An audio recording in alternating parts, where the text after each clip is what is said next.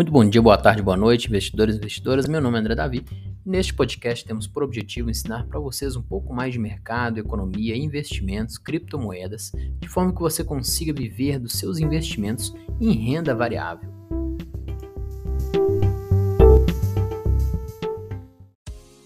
E vamos falar agora sobre a inflação norte-americana. Vamos falar agora como ela pode influenciar os nossos investimentos e por que, que o resultado dela abala tanto a nossa economia. Então nós vimos que o mercado, né, nessa semana, os dados da inflação dos Estados Unidos mostraram uma desaceleração maior do que a esperada. A taxa de inflação consumidor, calculado, né, pelo B L S, que é o, a instituição que calcula, ficou estável no mês de outubro, acumulando uma alta de três vírgula dois por cento nos últimos doze meses, contra os três vírgula sete por cento em setembro e os três vírgula três por cento que era o esperado. Então era esperado uma alta, uma alta de três vírgula três por cento nos últimos doze meses, só que ficou um pouco abaixo, três vírgula dois por cento, significando que a inflação dos Estados Unidos não está mais subindo, e sim está desacelerando. O mesmo aconteceu com o núcleo do C P I, né, que são aqueles produtos núcleos da, da inflação. A previsão era de uma variação de zero vírgula três por cento, porém foi zero vírgula dois por cento. Esse indicador mais fraco vai reforçar a tese de que o Banco Central americano não vai mais subir a taxa de juros. Porém, né, alguns especialistas já estão dizendo que eles podem abaixar as taxas de juros até o meio do ano que vem. Pode ser um pouco exagerado, porque o próprio presidente do Banco Central americano diz que a expectativa dele é de começar a baixar as taxas de juros somente depois do final do ano que vem, dois mil e vinte e quatro. Tendo em vista ele querer controlar a inflação, fazer com que ela caia mais para atingir a meta deles, que é abaixo de dois por cento. Então nós vemos que ao mesmo tempo na Europa, o P I B também deu uma retração de zero vírgula um por cento no terceiro trimestre de dois mil e vinte e três. Porém, já era previsto essa pequena retração, até porque a inflação está alta em todo o mundo e todos os bancos centrais estão aumentando a taxa de juros. Já no Brasil, o que, que isso influenciou, né? Até agora não está influenciando muita coisa, porém aqui também nos nossos dados da inflação também tivemos uma surpresa. Ocorreu uma contração no mês de setembro. Então nós vemos que teve uma queda de zero vírgula três por cento ao mês, comparado ao ano passado, que dá uma baixa de menos de um vírgula dois por cento negativo na comparação contra o mesmo mês do ano anterior. Então esta desaceleração, principalmente do setor de serviços, né, foi um pouco complicada, mas é, a, a nossa inflação já mostra que ela está também começando a frear e começando a diminuir.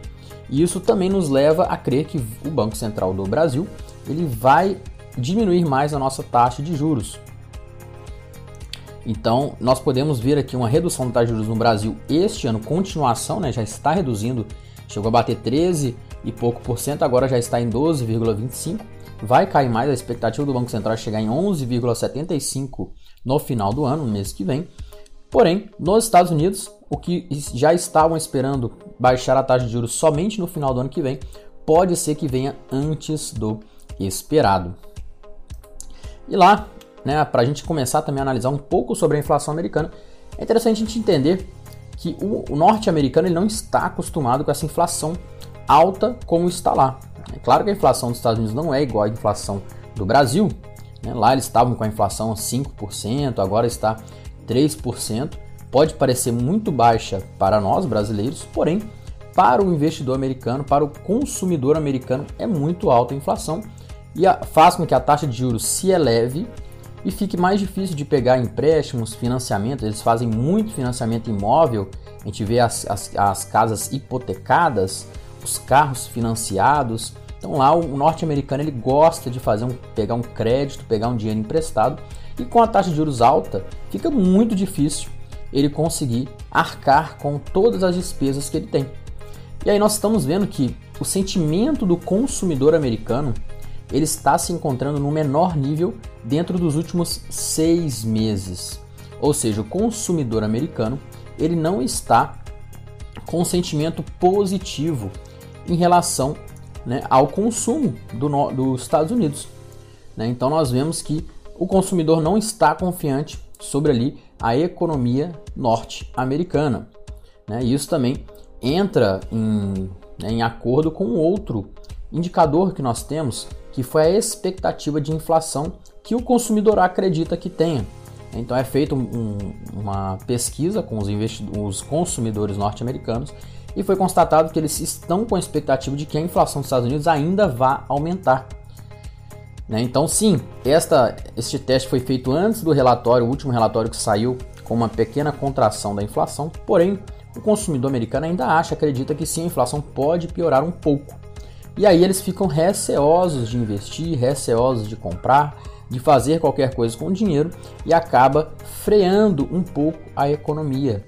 Isso mina também os investimentos, porque o investidor que queria investir em ações e renda fixa, ele acaba não investindo, acaba colocando em renda, em renda fixa, que está mais atrativa e é, além disso, é um investimento bem mais seguro que o investimento em ações.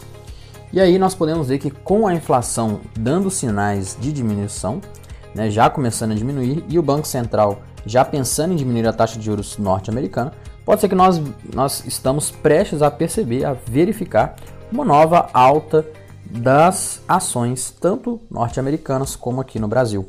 Então, quando os investidores começarem a migrar dos investimentos em renda fixa para os investimentos em renda variável, quando ficar mais atrativo se arriscar nas ações do que manter os títulos em renda fixa, nós vamos ver sim uma migração de grande volume financeiro e uma alta das bolsas de valores. Hoje, a situação é contrária. Os investidores, os grandes investidores, estão preferindo alocar os seus ativos em ações, em renda fixa, fundos de investimentos, né, e E T Fs de renda fixa, E T Fs mais seguros, principalmente os norte-americanos, que estão tendo uma rentabilidade muito boa, estão dando dividendos muito bons e com uma segurança muito maior que as ações. Cabe ressaltar aqui que o mercado americano ele vem caindo, mas não caiu muito. Por quê? As ações de tecnologia que estão segurando a, o restante das ações dos Estados Unidos. Então, por causa do setor de tecnologia, que está recebendo um grande fluxo por parte dos investidores, as ações norte-americanas não estão caindo vertiginosamente. Caso contrário, se não fosse as ações de tecnologia, do setor de tecnologia, sim, nós está, estaríamos vendo uma queda maior das ações norte-americanas. E aqui no Brasil nós estamos vendo que o nosso índice ele está meio lateral, faz muitos meses, né? Ele sobe um pouco, desce um pouco, mas ainda não estamos vendo, não estamos num período de alta infinita, como sempre acontece após uma lateralização muito grande, e também não estamos vendo uma queda muito grande, né? Inclusive, essa semana, depois do dado da nossa inflação, do nosso I P C A, a bolsa deu uma leve alta de dois por cento no dia que saiu o resultado. Então é isso, gente. Espero que você tenha entendido um pouco mais sobre a inflação norte-americana e a inflação do Brasil, o que esses resultados podem afetar o nosso mercado, e vamos aguardar agora os próximos relatórios. Vamos ver se a inflação realmente vai continuar caindo ou se foi só um susto momentâneo.